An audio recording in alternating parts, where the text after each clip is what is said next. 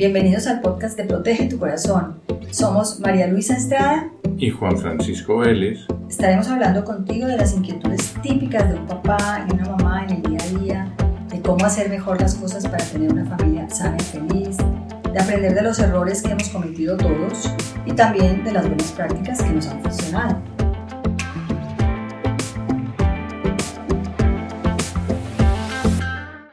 ¿Qué tal? ¿Cómo están?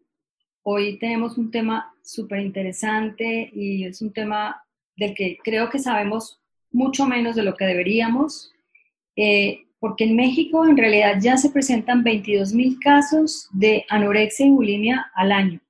De esos 22 mil casos, el 90% ocurren en mujeres y solo un 10% en hombres. Y creo que es algo que lo sentimos lejano. Bueno, a lo mejor muchos de los que nos están escuchando lo puedan haber padecido eh, personalmente o alguno de, alguno de sus hijos lo haya podido padecer. Pero en realidad, en principio creo que es algo que a lo mejor lo vemos lejano, como que esto no, no es más como que igual pensamos es de película o es una cosa esporádica, pero no, en México ha crecido 300% esta problemática en los últimos 20 años. Entonces, en realidad es algo que está mucho más cerca de lo que pensamos y qué importante, pues, saber más del tema, pero sobre todo, hoy tenemos una gran oportunidad, porque hoy hemos invitado a Tania Arestigui, quien nos va a contar su propia historia. Tania es psicóloga clínica por la Universidad de Anáhuac. En el 2018, además, fundó Vale la Pena, que es una iniciativa dedicada a la prevención del suicidio en jóvenes. Y otra cosa es que ella tiene siete años ya de experiencia con pacientes de trastornos de conducta alimentaria y estructura límite de la personalidad, imagínense. Además, ella también tiene su propia historia respecto a esto. Entonces, qué bueno que estás con nosotros, Tania, bienvenida, encantados de que hayas aceptado nuestra invitación y de que puedas compartir pues, con tanta gente esta historia tuya. Muchísimas gracias, yo encantada de compartirles y pues espero que mi historia y mi testimonio y lo que he aprendido le, le, pueda ayudar a otras personas, incluso a detectar si están pasando por un momento complicado y tener como la valentía de acercarse a pedir ayuda. Eso, porque fíjate que eso que tú dices de la ayuda, creo que es una de las cosas más difíciles, ¿no? El, el reconocer que uno pueda tener un problema y buscar ayuda en general en cualquier trastorno o digamos adicción o problemas que se presentan en las vidas de las personas y sobre todo en la adolescencia suele ser algo que se esconde, ¿no? O que se evita enfrentar. Entonces creo que eso que has dicho es bien importante, que pueda ser fuente para que alguien se motive a buscar la ayuda. Y ahí me surge, ibas a decir algo. Este, no, o sea que, que sí, o sea, pedir ayuda es bastante complicado. Ya ahorita como vamos a ahondar un poco más en, en mi historia, pero mi, o sea, a mí me costó muchísimo trabajo acercarme, fueron muchos años de, negar lo que estaba pasando y una vez que pides la ayuda y que empiezas un tratamiento te cambia por completo la vida. Exacto, entonces pues nada, yo creo que podemos empezar. Tú empiezas a contarnos tu historia y a, a, raíz de lo que nos vayas contando, pues te podemos hacer a lo mejor preguntas y todo, pero lo que queremos es escucharte a ti. Vale, pues empiezo con yo empecé con problemas alimenticios desde muy pequeñita. O sea, yo tenía seis años cuando fue la primera vez que, dije no quiero volver a comer carne, no quiero volver a comer pan, no quiero comer hamburguesas. Y me escudaba mucho en la parte de que no me gustaba. Yo decía, no, es que no me gustan las pizzas, no me gustan los hot dogs, no me gusta el refresco. Y realmente era por un miedo a, a subir de peso, porque son alimentos que tienen como la connotación de ser alimentos malos, que engordan, que, es mucha grasa, que es mucho azúcar. Entonces yo me descuidé mucho en la parte de que era porque no me gustaban, pero era más bien por un miedo. Y después de, o sea, de mi trabajo personal me doy cuenta que justo empezó a esa edad tan pequeña porque yo viví un abuso sexual a los seis años. Entonces, como que mi reacción ante ese problema a ver, también era muy pequeña y como que no había entendido propiamente lo que había sucedido, como que solo entendía que mi cuerpo había sido como maltratado, que, que era algo que no era digno de ser amado, que no tenía por qué ser cuidado, entonces era como mi manera de, pues de, como de sexualizar el cuerpo, de castigarme por lo que había pasado. Entonces, como que me sentía yo culpable, o, sea, porque mi cuerpo había sido el que había provocado esta situación. Entonces era una manera como de castigarlo. Entonces a partir de ahí fue que empezó como los primeros indicios de un trastorno alimenticio, y empezó pues nada más como que limitando ese tipo de alimentos. Ya un poco más grande, a los 10, 11 años, poco tiempo después de que mi papá murió, eh, fue pues como que todo el shock emocional, tanto que mis papás habían divorciado, el, suicidio de mi papá, eh, como que toda esta cuestión emocional, el mismo abuso, provocaron que un día yo estando de vacaciones en la playa, estaba yo en Acapulco, cuando me puse el traje de baño, vi mi cuerpo y no me gustó para nada lo que había visto y en ese momento fui y vomité lo que había comido. Entonces ahí empezó como que todo el problema ya o sea, más en auge, más en forma. Fue, fue muy complicado, como les decía, muy motivado por, por todo como los problemas que había tenido, porque mucho de lo que pasa en un trastorno alimenticio es que es la forma que tenemos para afrontar un problema. No sabemos cómo, cómo hablar, cómo decir, cómo resolver eso. Entonces, la manera de comunicarnos es a través de la relación con la comida. Entonces, esa fue mi manera de, de enfrentar pues el problema, o sea, que en ese caso era pues el, abuso de, de, esta persona que cuando tenía seis años y el suicidio de mi papá cuando yo tenía diez años.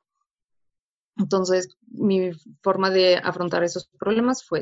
Pero también estaba, pues obviamente toda esta parte de la influencia de que un cuerpo delgado es un cuerpo este, agradable, es una persona exitosa, es una persona bonita, es una persona guapa, es una persona que es querida.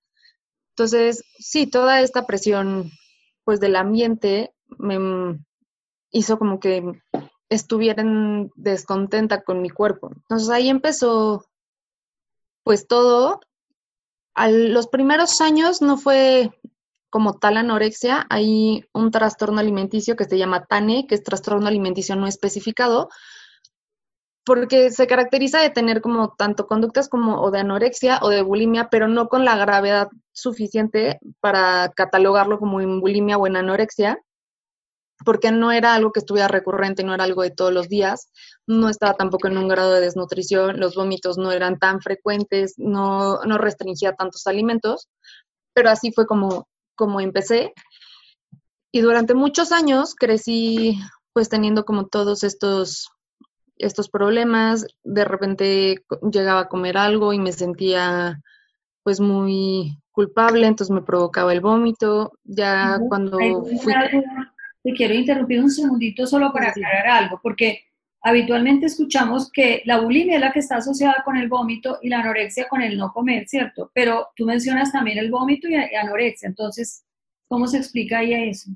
Sí, o sea, la diferencia, la, o sea, hay como que los tres trastornos alimenticios principales son el trastorno por atracón, la bulimia y la anorexia.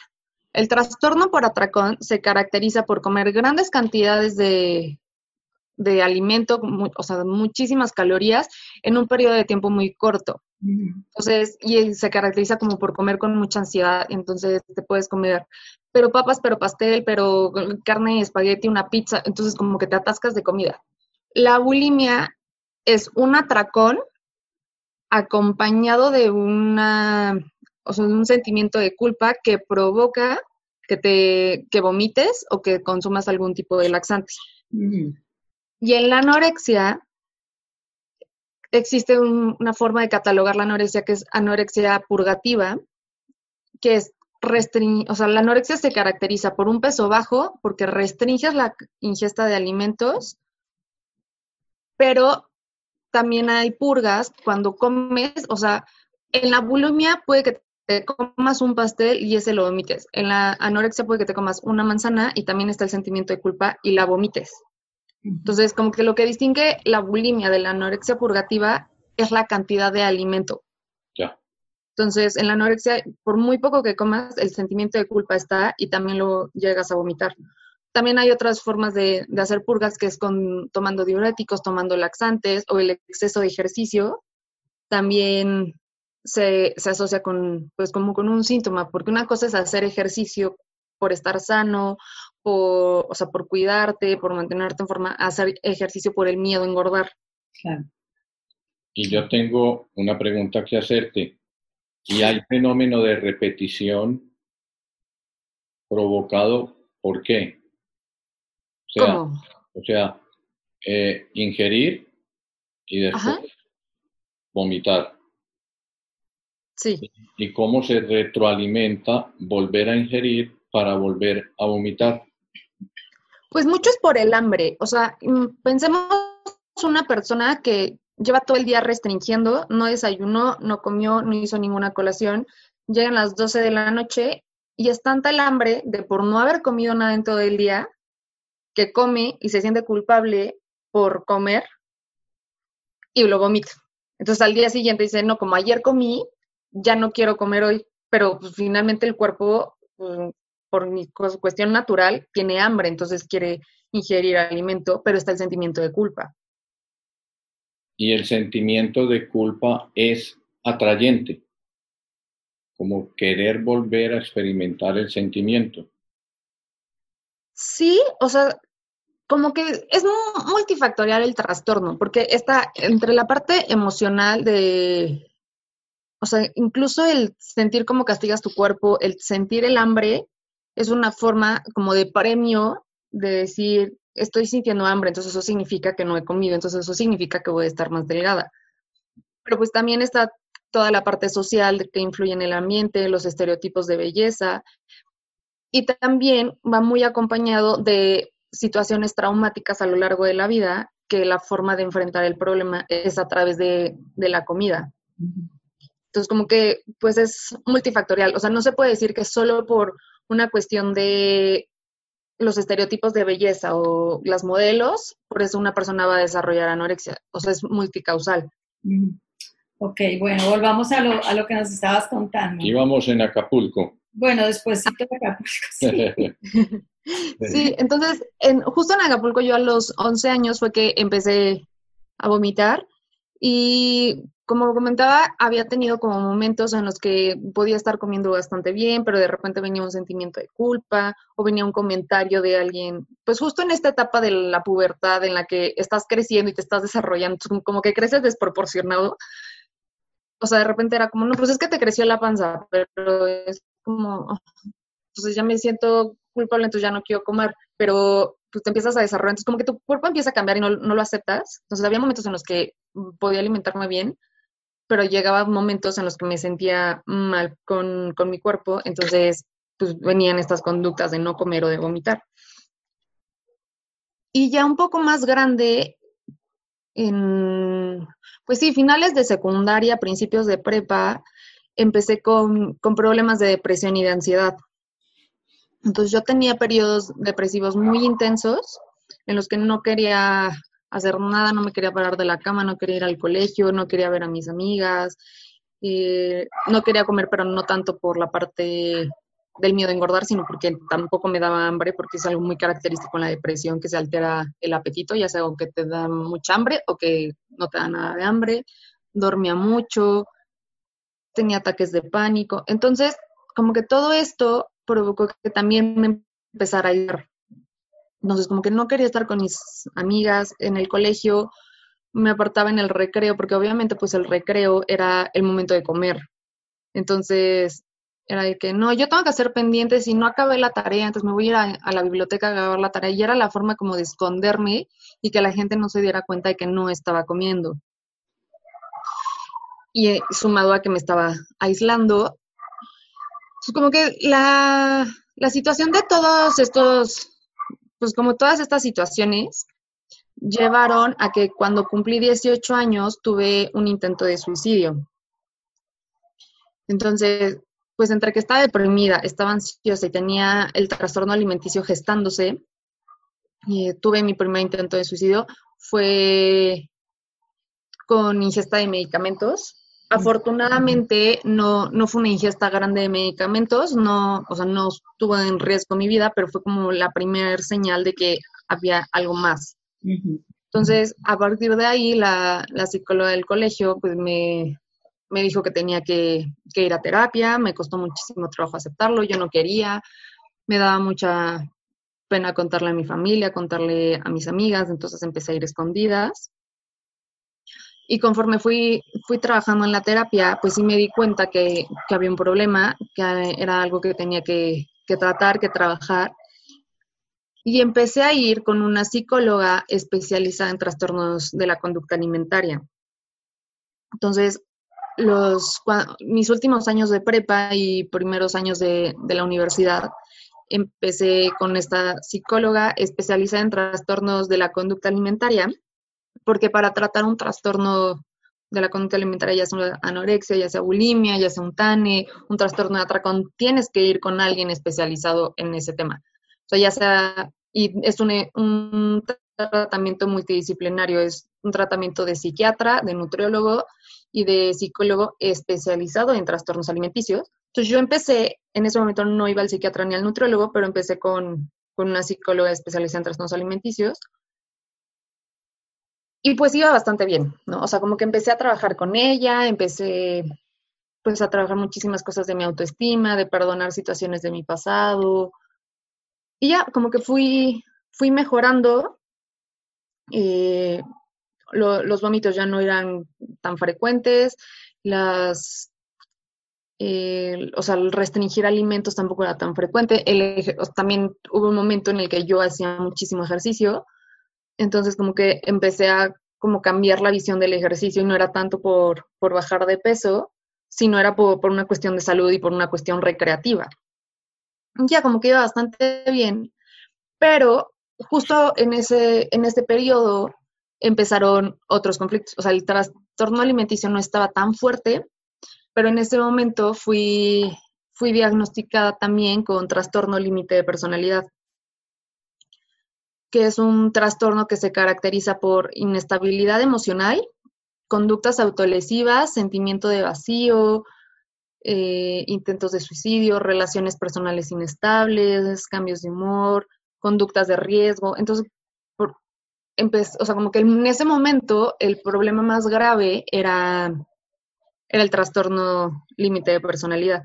Entonces, mm, me recomendó, como ya estaba tratado el trastorno alimenticio, que fuera con, un, con una psicóloga especializada en trastorno límite de personalidad. Y en algún momento de este cambio de, de, psicóloga fue que también empecé a ir con un psiquiatra. Entonces ya a la par del psiquiatra y de la psicóloga empecé con el tratamiento del trastorno límite de personalidad. Y en ese momento era lo más grave porque empezaron conductas autolesivas, me empecé o sea, como que la manera de enfrentar el dolor ya no era tanto a través de la comida, sino era a partir de cortarme, de hacerme daño. Mm, me refugié también en la parte del alcohol. Entonces, como que fueron mucho, o sea, como que demasiadas cosas que estaban pasando en ese momento. Y entonces empezamos a tratar ese problema. Y ya, empecé, empecé a avanzar, empecé a irme recuperando obviamente con un trabajo personal muy fuerte, eh, terapia dos veces por semana, ver al psiquiatra cada dos semanas, a la nutrióloga cada semana. Entonces fue un trabajo muy intenso en el cual ya empecé a mejorar. Fui, fui avanzando en la carrera, yo estudié psicología, también el mismo hecho de, de estudiar psicología siendo un principio a lo mejor motivada por entender qué era lo que me estaba pasando, pero también cuando yo elegí esa carrera fue porque en mi haber había, me había topado con muchos psicólogos que me habían ayudado.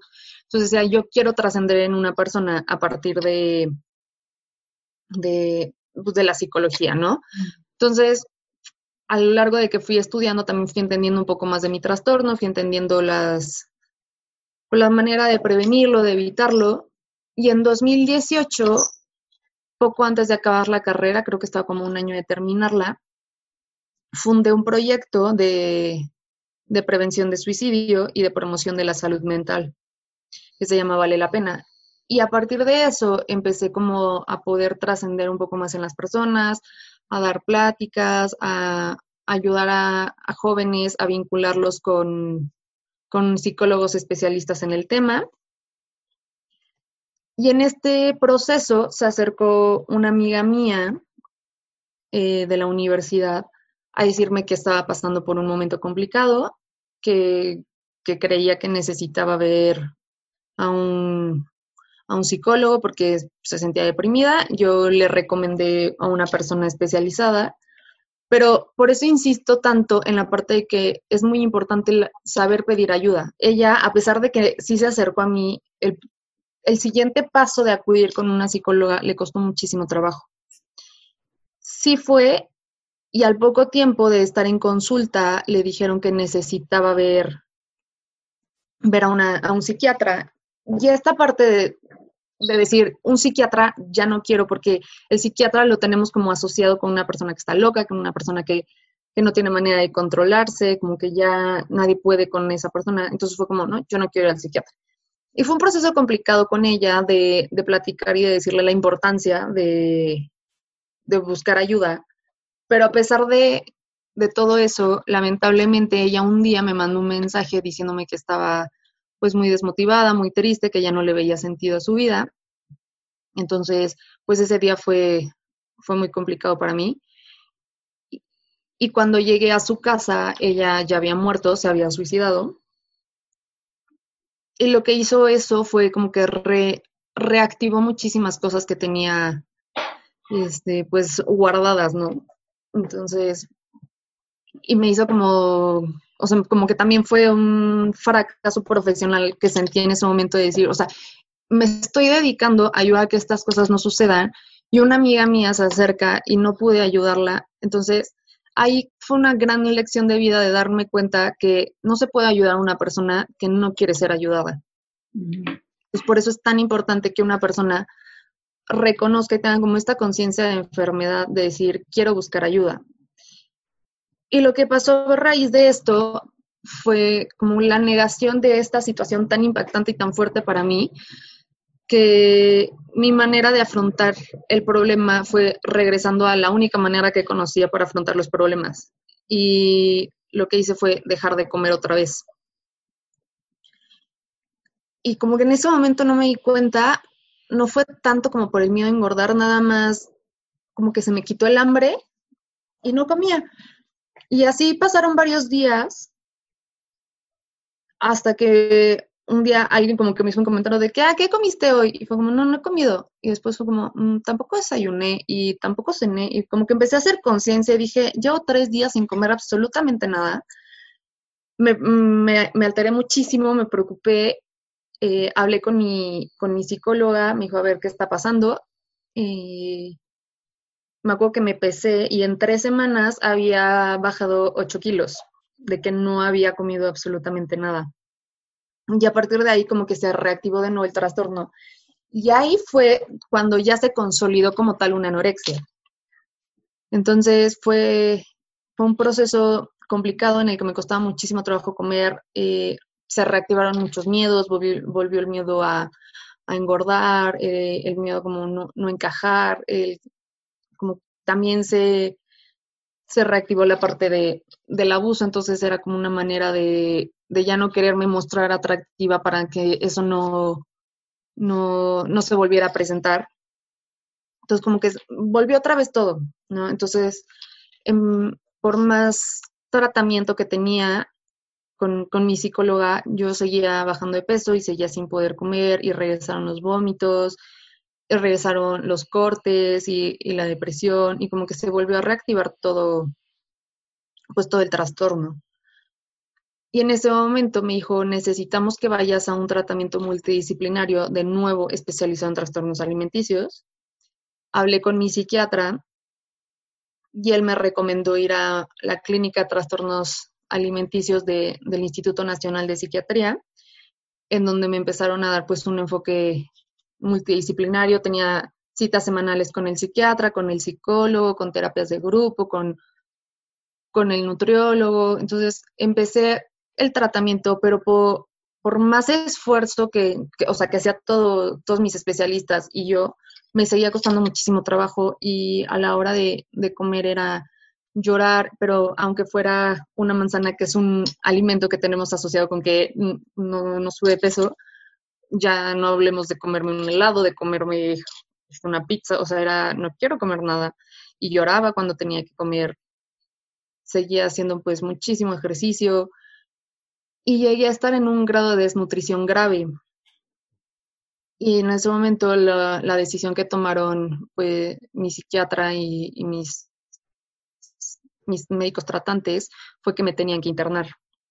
Y, y en ese primer internamiento estuve un poco más de un mes internada en un cuarto en el que nada más podía pararme de la cama para ir al comedor y comer y regresarme para no gastar ni una sola caloría eh, en caminar. Eh, pues fue un, proceso muy complicado, o sea, estar pues finalmente más de un mes aislada en un hospital psiquiátrico, con, pacientes de todo tipo de trastornos de depresión, de esquizofrenia, de trastorno bipolar, o sea, fue, pues fue algo muy impactante, muy choqueante y fui recuperando peso. Me, me dieron de alta en ese momento de, la hospitalización, yo seguí con mi tratamiento y fue todo un año de, de estar entrando y saliendo del hospital varias veces. Como les comentaba, pues la anorexia no, no, es el único trastorno que tengo, o sea, también está el trastorno límite. Entonces, pues también estaba reactivada esta parte y tenía periodos en los que eran de mucha depresión y que me cortaba y que me aislaba, pero ya al mismo tiempo dejaba de comer. Entonces, como que se juntaba todo. Entonces, a lo largo de, del año pasado estuve internada cuatro veces.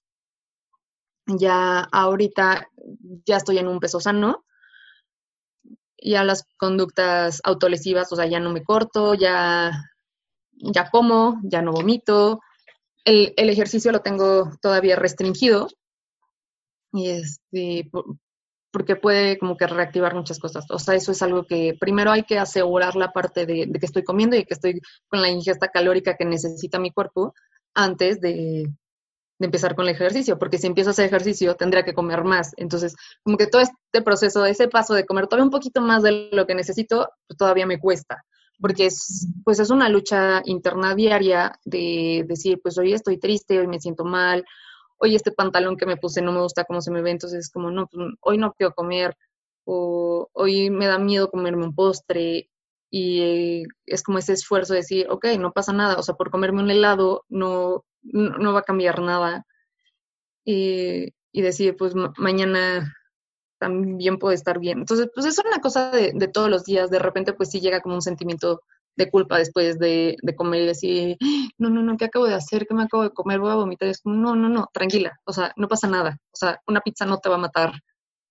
Entonces, como que es esta lucha de todos los días de decir, eh, hoy puedo comer, hoy me doy permiso de, de, no sentir culpa por, por, comerme un alimento que, que no me va a matar. O sea, digo, con esto no, no invito a la gente a que tenga una alimentación poco balanceada, pero no está mal comerte de vez en cuando una hamburguesa, comerte una pizza, siempre y cuando sea una alimentación balanceada. Tampoco se trata de restringirlo por completo. Entonces, pues sí, o sea, ahora cada día es pues avanzar, sigo teniendo mis, mis terapias con mi psicólogo, mis citas con el nutrólogo, mm, todo el tratamiento psiquiátrico. Entonces, pues sí, o sea, es, pues un luchar, un trabajar todos los días en, en eso. Hay una cosa que decías de, de, la ayuda, o sea, en, tú te tardaste en pedir ayuda, en contar con tu mamá, por ejemplo, ¿por qué? Sí, yo me tardé muchísimo, pues por esta parte de decir, no estoy mal, no estoy loca, eh, Mm, pues como que no querer reconocer que, hay un problema. Y finalmente, o sea, yo la forma en la que lo tenía como, como asociado es que la anorexia era como mi compañera. Eh, pues sí, o sea, en los momentos en los que más sola me sentía, en los que pensaba que nadie me comprendía, que el dolor era tan grande, la única que estaba conmigo era la anorexia, entonces era pues dejar ir a este, esta entidad, no es una persona, pero como que la personifiqué y fue como, no, no puedo, o sea, ha estado conmigo toda mi vida. Entonces era como decir, ¿cómo la voy a, soltar? Pero pues fue aceptar que me estaba matando, o sea, yo estaba pues muy al borde de la muerte en ese momento. y porque la anorexia es el único trastorno mental que por sí solo puede llevarte a la muerte. O sea, muchos otros trastornos mentales, como que consecuencia de, o sea, por ejemplo, una depresión, consecuencia de la depresión puede ser un suicidio o una situación maníaca, algún, algo impulsivo, pues puede llevar a que mueras, pero la anorexia como tal hace que tus órganos dejen de funcionar adecuadamente y puedes morir. Entonces, pues sí, estaba yo muy, muy al borde de la muerte. Entonces fue reconocer esta parte de que no era mi amiga, que era pues alguien que, algo que me estaba matando, y pues dejarla. Y aceptar ante mi familia y ante mi mamá y ante mis amigos que estaba pasando por un problema, pues fue muy difícil porque como que siempre había sido asociada con la niña alegre, que se lleva bien con todos, que, que ayuda, que porque también está mucho esta parte de, del ideal de perfección, no solo corporalmente, o sea, que la imagen que tengan de ti, todo tu entorno es de una persona perfecta. Entonces, aceptar y decirle al mundo, no, soy perfecta, pues también era muy difícil. Entonces, pues pedir la ayuda y comentarlo con mi familia fue, pues muy complicado, o sea, ese día que, incluso cuando recaí y que empecé a ir al Instituto de Psiquiatría, iba escondida, yo no le quise decir a nadie que, había recaído en eso. Y el día que me dijeron te tenemos que internar, o sea, sí, pues sí llegué llorando a mi casa y fue como, ¿qué está pasando? yo, pues es que me quieren internar, ¿quién? ¿Por qué? ¿De qué? ¿Qué está pasando? Yo, no, pues tengo anorexia, ¿cómo que tienes anorexia? O sea, como que fue pues, muy choqueante para todo el mundo de que, pero estabas bien, y por, porque la imagen que daba ante el mundo es que todo estaba en orden conmigo. Entonces, reconocer que había un problema pues, me impedía acercarme a pedir ayuda. Y Tania, eh, te hemos escuchado muchos minutos y nunca ha desaparecido de tu cara la sonrisa. Has sido eh, como si estuvieras contando el viaje de tu vida, que ha sido dramático, pero como si compartirlo te diera mucho gusto. Sí, o sea, ha sido, pues ha sido un proceso muy difícil hablarlo. O sea, las primeras veces que, que me invitaron a contar mi testimonio, o sea, lloraba, me, y digo, todavía me, me, conmueve y pensar, pues en esta niña herida a los seis años que a partir de ahí se empezó a gestar todo, pues digo, o sea, como que visualizo a esa Tania chiquita digo, como que quiero abrazarla, quiero cuidarla y me conmueve. Pero a lo largo de, pues de todo este camino me he dado cuenta que, que hablando, pues es una manera de, de acercarme a la gente, de, pues de generar esta conciencia de decir, se puede salir adelante, eh, puedes recuperarte, puedes como que volver a encontrar la motivación de tu vida, eh, pues sí, o sea, buscar la recuperación.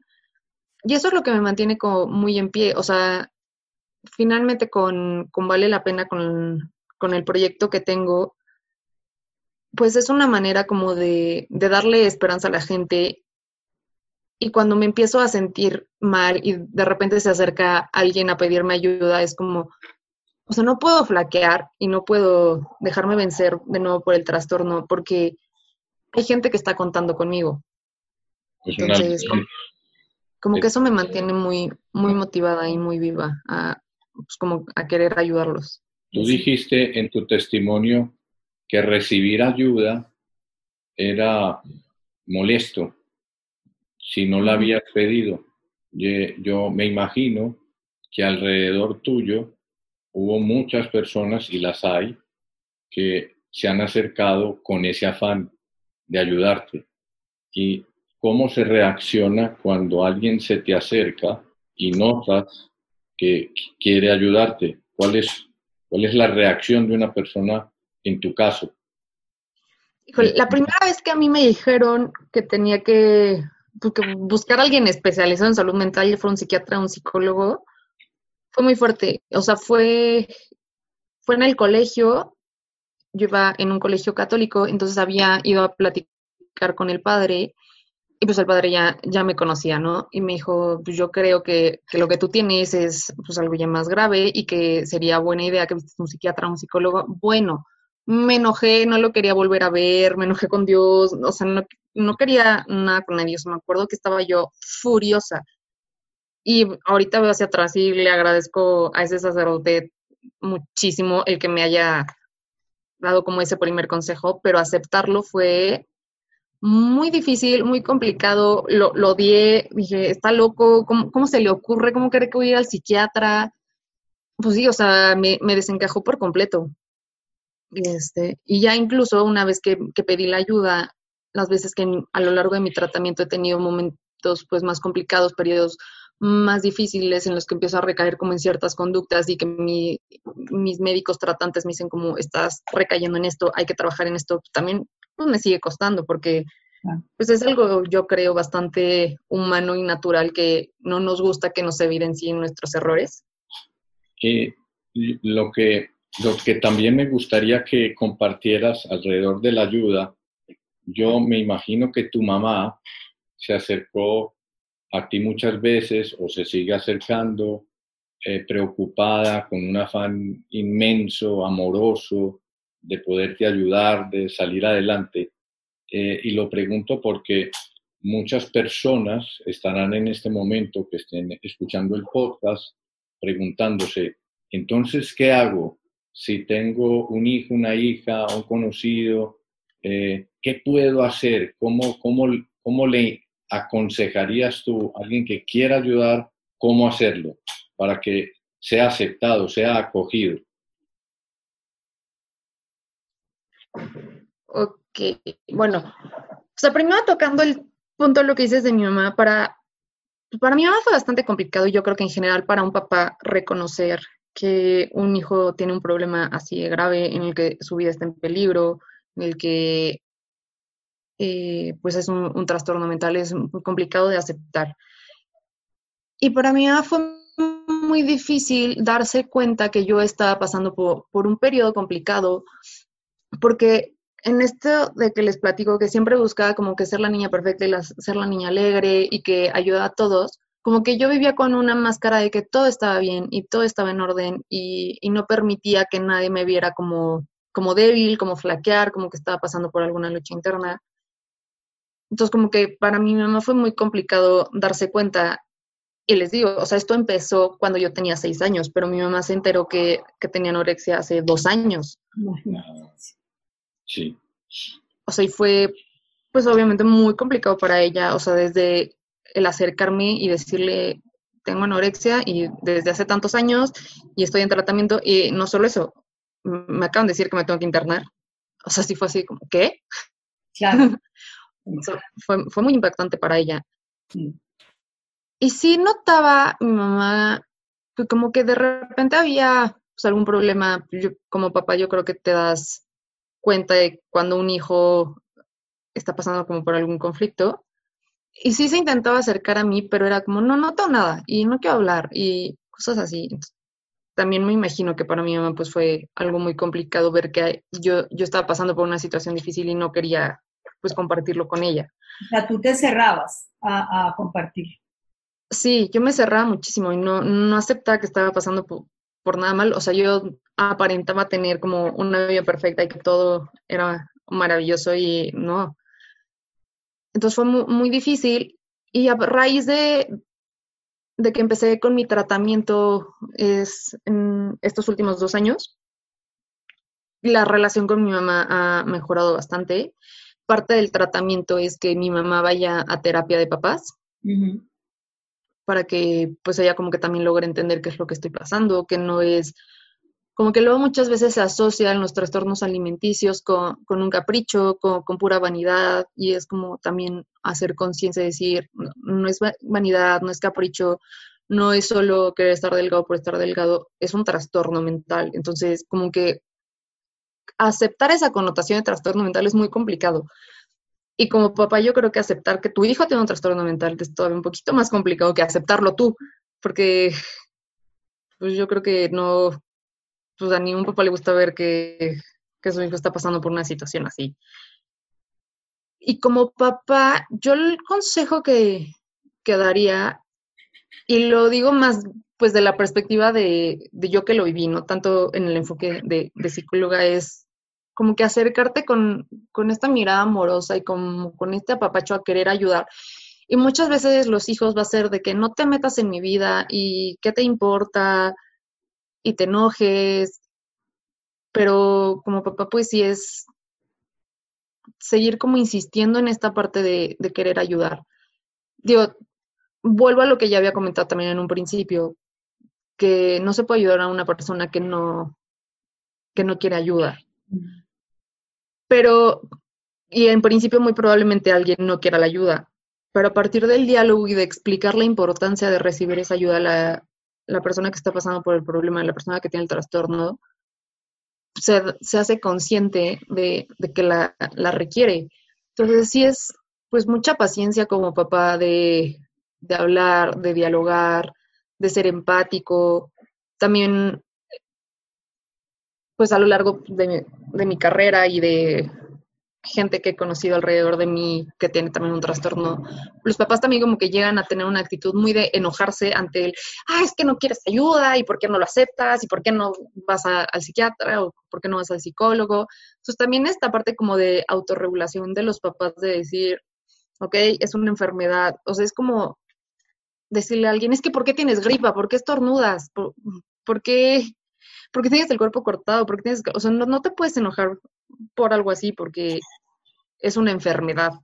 Entonces es como tener mucho esta, esta paciencia y esta empatía de decir, por lo que está pasando mi hijo o esta persona que tengo cerca que quiero ayudar, es una enfermedad y no, no es solamente un capricho.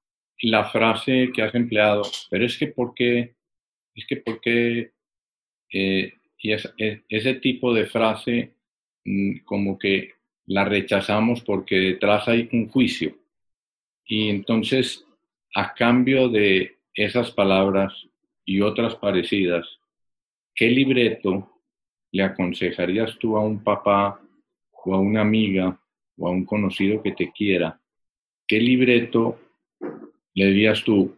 Es aconsejable esta aproximación, estas frases, con estos gestos.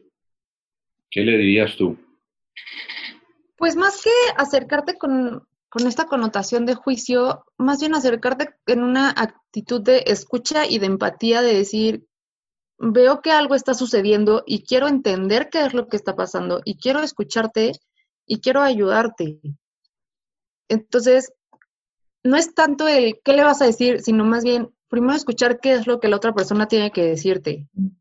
Porque es muy fácil llegar a... Y preguntarle, hija, eh, ¿qué te ocurre? veo que eh, pues, estás triste o, o, tienes este comportamiento, cuéntame, estoy para escucharte. ¿Eso sería correcto? ¿Eso estaría bien para acceder a la ayuda? Sí, sería lo más adecuado. Digo, insisto en que probablemente la persona tenga la actitud de no tengo nada, no me pasa nada, porque, y más como adolescente, es, es como, pues no, ahorita no, cuando eres adolescente, tus papás son los peores enemigos, ¿no? No te caen bien, no quieres hablar con ellos, les huyes. Entonces pueden tener esta reacción de, ¿qué te importa? Este, no, no me estés molestando, no te metas en mi vida, pero pues sí es entender que pues también es un periodo de la vida y muchas veces el adolescente cuando reacciona de esa manera es porque tampoco sabe cómo, cómo reaccionar, cómo enfrentar por lo que está pasando. Son demasiados cambios tanto hormonales, físicos, emocionales, de amistades, en lo que no entiendes, todo en tu cabeza está dando vueltas, todo tu entorno está cambiando, entonces como que estás este, pisando sobre tierra no firme, entonces no sabes qué está pasando, no sabes ni siquiera ponerle las palabras a, a lo que sientes. Entonces sí, o sea, esta actitud del papá de decir, a lo mejor ni quieres hablarme, pero aquí estoy, por si en algún momento quieres hablar, que, sientan como este acompañamiento. Y ante una situación, tú hablaste del suicidio, ¿no? El suicidio que tú lo experimentaste en tu familia y luego tienes el caso de tu amiga. Ese es un tema bien delicado, ¿no? Porque es un poco como contagioso, ¿cierto? Es, un, es una forma de afrontar los problemas que pareciera más fácil, ¿no? Si, si me quito la vida, si dejo de vivir, ¿Qué opinas de eso? Muchos jóvenes lo ven como algo, incluso como un anhelo. Sí, o sea, el tema del suicidio tiene, o sea, es un tema muy amplio y está desde la parte de romantizar el suicidio, de decir, es que se suicidó por amor. Eh, o sea, como que está esa connotación que, o sea, que, que, es grave, que es importante hablarla y como mencionas, últimamente se, se está hablando mucho en series, en televisión, y este, sobre el suicidio. Yo no veo como algo negativo que, que el tema esté sobre la mesa, ¿no? O sea, parte de, de lo que ha generado esto es que la gente se preste a hablar del tema, porque ha sido un tema tabú por muchísimos años en el que las personas no quieren mencionar cuando alguien cercano se suicidó. O sea, muchas personas cuando alguien se suicida en su familia es como, no es que fue un accidente, es que le dio un infarto, es que, o sea, como que no se le quiere poner la palabra suicidio, es muy difícil aceptarlo. Y lo que ha provocado que sea eh, esté tan tanto en el imaginario el tema del suicidio a raíz de las películas y de las series ha hecho que se hable del tema. O sea, pienso en una serie pues que está bastante de moda ahorita, que es este, 13 razones por, por o algo así, 13 Reasons Why, en, que es el caso de una niña que se suicida. A mí se me acercaron muchísimas personas a decirme, es que le va a dar ideas a mis hijos de, de que se pueden suicidar. Eh, es que me da miedo que sepan que esto existe. Y es como, no, o sea, existe, no tendría por qué darte miedo, más bien es aprovechar que se está hablando del tema y decirle a los hijos o a, los alumnos, cosas así, que esto sucede, que esto pasa y que si alguien empieza a tener como este anhelo a suicidarse, hablarlo. ¿No? Porque hay una frase muy poderosa que dice que lo que no se habla se actúa.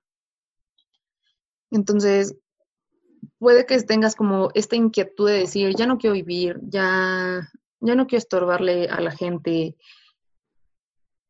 eh, ya no sirve para nada. O sea, como que hay muchos pensamientos detrás de alguien que toma la decisión de suicidarse. Pero si te das la oportunidad de hablarlo, es más fácil que le puedas encontrar una solución a eso que te lo está provocando. Y algo que me gustaría como dejarle a la gente sobre este tema es que muchos piensan que un intento de suicidio es nada más una forma de llamar la atención y no le dan como la importancia que merece.